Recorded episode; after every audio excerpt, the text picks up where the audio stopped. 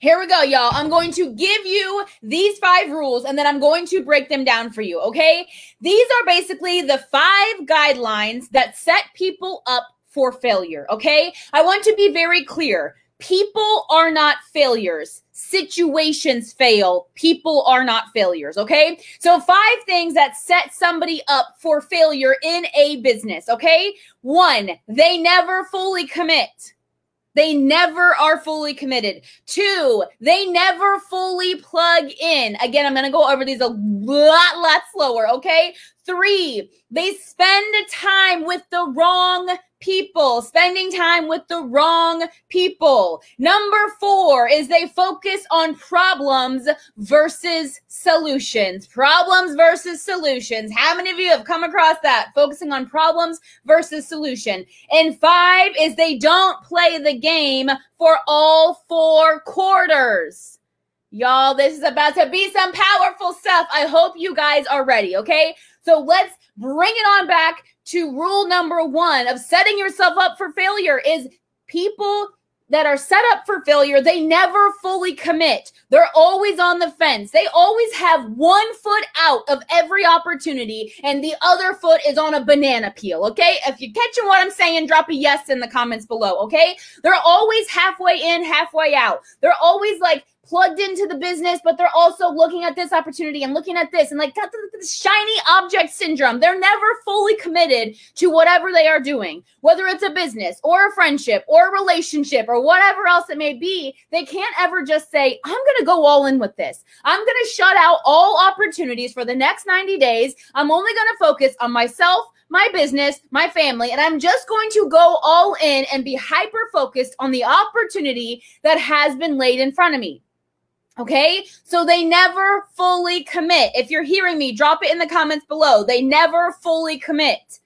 Okay. Rule number two for failure is they never fully plug in. No matter how many trainings, no matter how many resources, no matter how many videos or tips or tricks or tools or resources or websites or PDF files you create, they never fully plug into what you are doing. It will never make sense to me why people don't show up for their team trainings. It will never make sense to me why people don't book one on one coaching calls with multiple six figures or seven figure earners. It will never make sense to me why people join a business and then don't plug into the trainings. They don't plug into the systems. They don't show up. Okay. People who are set up for their own failure is people who never plug in. Okay. Rule number two is they never plug in. If you're still tracking with me, drop it in the comments below. Okay. Number three is they spend time with the wrong people. Listen, I know y'all love your families. I know y'all love your friends. I know y'all love your spouses. But if these people are not encouraging you to step into your greatness, to get uncomfortable, and to do crazy, outrageous things that could change your family's life, you're spending your time with the wrong people. The wrong people don't have to be criminals. Okay, they don't have to be like the wrong people for everybody. Maybe they're just the wrong people for you. Like, listen, I'm trying to buckle down. I'm trying to get serious. I'm trying to build a legacy. I'm trying to build a business. If you, my friend, are out trying to party and have hangovers from hell every weekend and you just want to throw your life away and you're not showing up to work and you're not doing anything to better your life, you are the wrong per wrong people for me at this moment in my life. I'm not interested.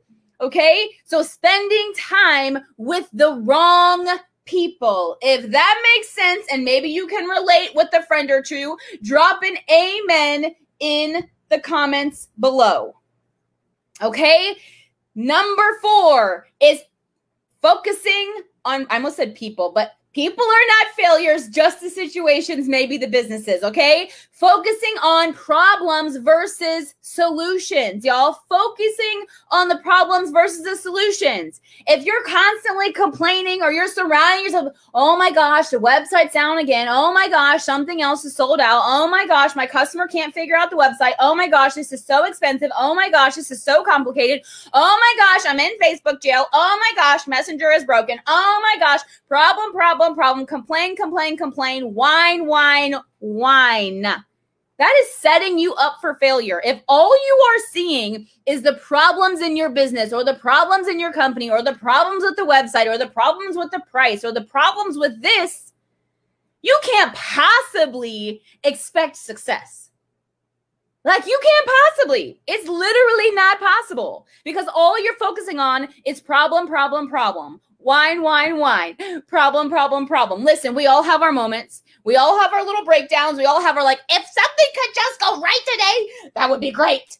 Okay, we all have those moments. I'm not saying you have to be perfect, but there is a big difference between somebody who is problem oriented and solution oriented. Okay, so focusing on problems versus solutions will set you up for failure. Okay. The fifth and final rule, y'all, this is massive. Okay. I am a lifelong athlete. I absolutely love sports. I will watch basically any sport out there. I can't say I've watched a whole round of golf, okay? But every other sport out there, I have watched at least a game of, and I love basketball. I love football. I love watching basically anything. It could be the Olympics. It could be bowling. Y'all even watch, I love watching bowling because I used to play bowling. Play bowling. I used to bowl. I don't know how you say that, okay? But I love basically everything sports. So this hit home for me. The fifth rule is they don't play the game for four quarters. Okay. How many times have you watched your home team right out of the gate? They're getting beat. They're getting beat at the end of the first quarter. They're getting beat at the end of the second quarter. They are down and feeling defeated at halftime, but they are refusing to give up. They are behind at the start of the third quarter. They are behind at the end of the third quarter. They are behind three quarters of the way through the fourth quarter. But then the other team lets up a little bit. They get a little bit comfortable. And all of a sudden, the momentum shifts to your home team. The whole crowd is excited. Everybody's pumped up. The players are hitting the shots. Things are moving. It's like a well oiled machine. It's like a whole new level of athletes have just entered the court and they beat the other team on a buzzer beater shot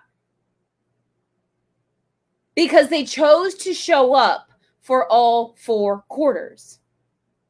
If you let up before the game is over, you give yourself the chance to get beat. And in business, you may actually be the one that beats yourself. Whether it's through self doubt, or whether it's feeling undeserving, or whether it's some sort of self sabotage, like you can beat yourself in the fourth quarter. It doesn't have to be an opponent, okay? You can literally beat yourself in your own business in the fourth quarter. Okay? So those are like the rules and guidelines of kind of the similarities within failures of a situation. But now watch this. You can turn all of these rules or guidelines or standards of failure into standards of success by changing one word in each one. Rule number one for success becomes they fully commit. Rule number two for success is they fully plug in. Rule number three for success becomes they spend time with the right people. Rule number four for success is they focus on solutions versus problems.